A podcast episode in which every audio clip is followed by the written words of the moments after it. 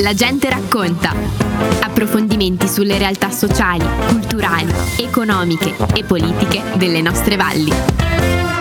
Per la gente racconta negli studi di Radio Fiemme abbiamo come ospite Stefano dell'Antonio Monec, operatore culturale, scrittore ladino, che viene a presentarci oggi un pittore ladino particolarmente noto, che è Luigi Pederiva di Soraga. Stefano, hai piacere di presentarci questo pittore? Buongiorno, buongiorno a tutti. Eccoci dunque a presentare un personaggio, un pittore, un artista conosciuto in, soprattutto in Val di Fassa, anche in Fiemme, eccetera, ma direi un uomo che nel suo tempo, e cioè tra il 1915 fino al 2013, con i suoi quasi 100 anni, dove ha lavorato per almeno 70 anni producendo opere pittoriche, ecco, direi che con Luigi Pederiva presenterò, presenteremo oggi qui anche uno spaccato di storia locale, poiché quello che lui ha immortalato nelle sue tele, nel, con il suo lavoro, con le sue visioni di una realtà, come posso dire, anche molto personale, alle volte poco oggettiva, però sicuramente artistica, questo sì. Ha affermato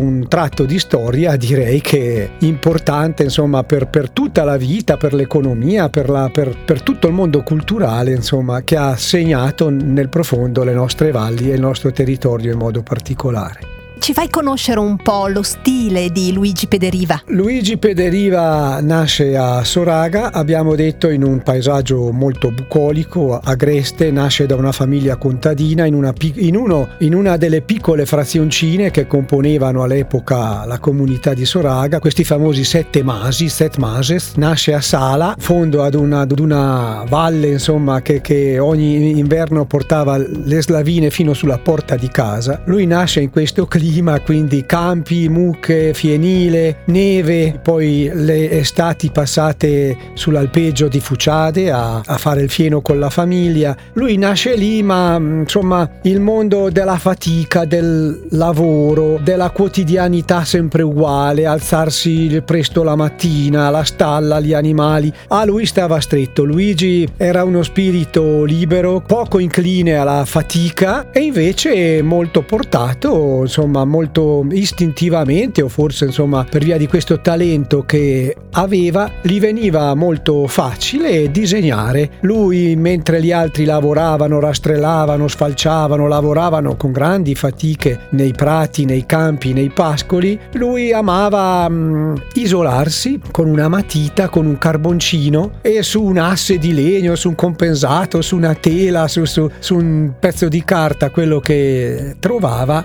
disegnava brava. Quindi lui nasce chiaramente come un pittore, chiamato così, un artista, nasce come paesaggista, ecco, lui nasce come i grandi francesi, se vogliamo esagerare un po', insomma, producendo il suo lavoro in plein air, cioè fuori all'aperto, descrivendo e soprattutto disegnando e poi colorando quello che vedeva. Eh, anche i critici d'arte lo definiscono un post-impressionista, parola tecnica giusta per eh, descriverlo. Io presento Igi invece che peraltro era un amico, insomma l'ho conosciuto molto bene negli ultimi vent'anni della sua attività, abbiamo fatto un buon cammino insieme, abbiamo fatto mostre insieme, abbiamo fatto grandi, grandi chiacchierate insieme, insomma così. Ecco, io al di là del post-impressionismo lo definisco un pittore locale particolarmente sensibile a quella che era la natura del suo territorio, la natura della gente e dell'ambiente dove lui viveva. Quindi non solo colori, non solo bufere di neve, non solo visioni eh, con i fiori, il lago, l'acqua limpida, queste cose qua, ma alle volte anche qualche visione anche un po' critica. Ecco, lui incominciava qua e là o ad aggiungere o a togliere elementi che venivano a mancare o che si aggiungevano al territorio che lui vedeva e dipingeva da anni, da, da tanti tanti anni, ovvero con la crescita, con il boom economico degli anni, dagli anni 60 in poi, la valle, i prati, i pascoli cambiavano, eh, i fienili diventavano residenze, pizzerie, bar, eccetera. E allora Igi quando dipingeva quello scorcio di paesaggio dove la piccola baita, dove il fienile, dove la casa rurale era diventata altro, non faceva che eliminarle, cioè sparivano, non c'erano più. E quando gli chiedavamo con l'amico Sergio Rossi con il quale ultimamente ho curato le ultime mostre dedicate a Igi, il volume dedicato a Igi, eccetera. Quando con Sergio gli chiedevamo ma come mai che lì non l'hai messa quella, quella casa, quel, quella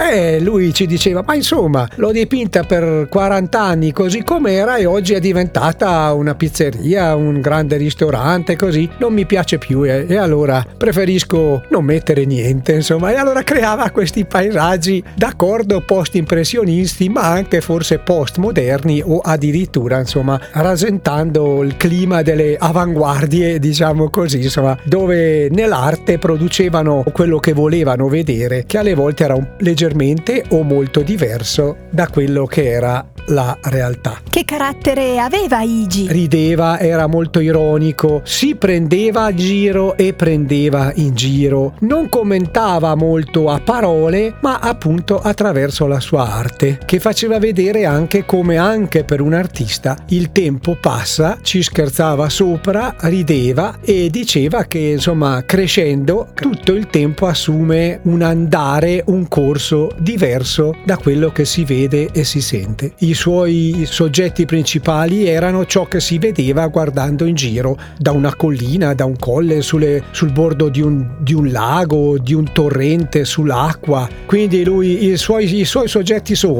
in primo piano il prato con i fiori, poi il paesaggio, la valle con le case, poi più su il bosco e più su ancora la montagna e il cielo. Lui lavora proprio con questo piano di lavoro, alle volte in macro, alle volte in micro, alle volte si vede solo una baita con dei particolari, con attorno il prato fiorito oppure il prato innevato e lontano là dietro nella bufera tra le nuvole si vede il paesaggio, cioè, cioè, la montagna, una cima, riconoscibilissima sempre nei suoi quadri la marmolada, il cimon della pala. Ci sono soggetti che Igi proprio ormai nel tempo, quando io l'ho conosciuto, cioè lui aveva ormai 70 anni credo, ma fino a 98 anni le l'ho visti disegnare veramente al pomeriggio su una carta qualsiasi con una matita, disegnava il cimon Diamond, la Pala, la Vezzana, i Bureloni, la Marmolada, il Catinaccio, il Violet a memoria e non sbagliava, devo dire quasi mai. Ci divertivamo con lui perché alle volte ci diceva provate voi a disegnare su questo pezzo di carta il Pesmeda, la parete rossa o la torre finestra, montagne tipiche per noi tutti, abitiamo lì, le vediamo tutti i giorni. È estremamente difficile. Questo tanto per dirvi ecco che non basta la memoria, non basta vederla una montagna, bisogna anche interpretarla, sentirla, guardarla probabilmente con un occhio particolare per poi permettere alla nostra mano e al nostro pensiero, alla nostra sensibilità di tracciarla su un foglio. Con Igi ho imparato che il mestiere, tra virgolette, di pittore, di artista, non si impara mai, ecco, non è un mestiere che si impara come un altro. Bisogna fare un viaggio interiore molto lungo, molto complesso, molto complicato e molto molto umile. Igi, come l'abbiamo sempre chiamato noi, Igi Pitor, ha prodotto circa 5.000 quadri nella sua vita, ha vissuto direi essenzialmente del suo lavoro,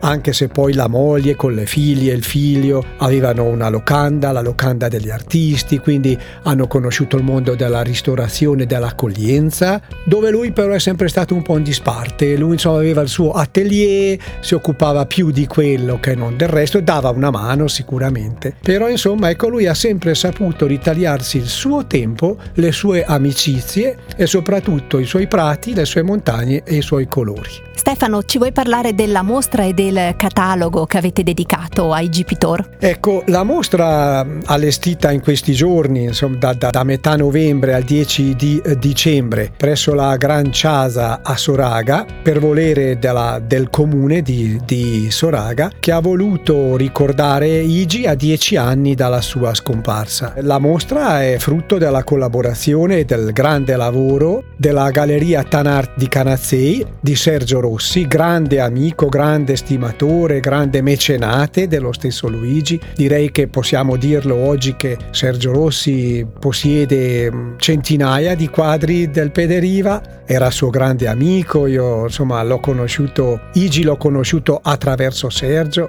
andando a trovarlo di sera quando a casa sua insomma eh, le patate bollivano sull'acqua sopra il focolare e lì nascevano discorsi legati all'arte, ai movimenti artistici, si parlava di, di, di impressionisti, si parlava di Chagall, dei, dei cieli attraversati da, da, da, colori, violinisti, carrozze, cavalli. Era un po' uno, un, un circolo artistico aperto a tutti dove appunto con Sergio Igi allestiva de, de, de, delle, delle mini o, o grandi grandi conferenze, insomma, ecco, sull'arte, sul, sul, sul, sulla vita. E quindi, ecco, in questa mostra c'è tutto questo. Direi che quest'anno, questa volta, nella mostra di Soraga ci sono 65 quadri, dal primo quadro dipinto, dal primo, quando Igi aveva poco più di 13 anni, all'ultimo, a 98 anni, a pochi giorni prima di morire, quando su un foglio di disegno di un album ha tracciato ancora una volta Calcimon dalla pala con la matita e lì. Eh, è una mostra antologica, possiamo definirla così, che rispecchia il carattere del volume che la stessa galleria Tanart ha prodotto, curato da me e da Sergio Rossi, il volume che si intitola Le stagioni dei colori, la vita e l'opera di Luigi Pederiva, catalogo antologico quindi a colori che presenta ecco tutta la vita pittorica, artistica e umana di Luigi Pederiva, dove attraverso quei quadri si presenta la cultura del territorio, lo status di un territorio,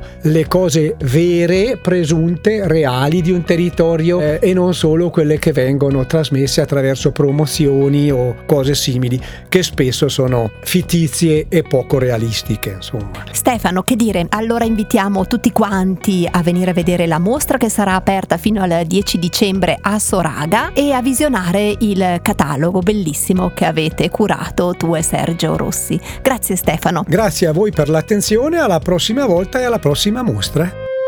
Abbiamo trasmesso La gente racconta.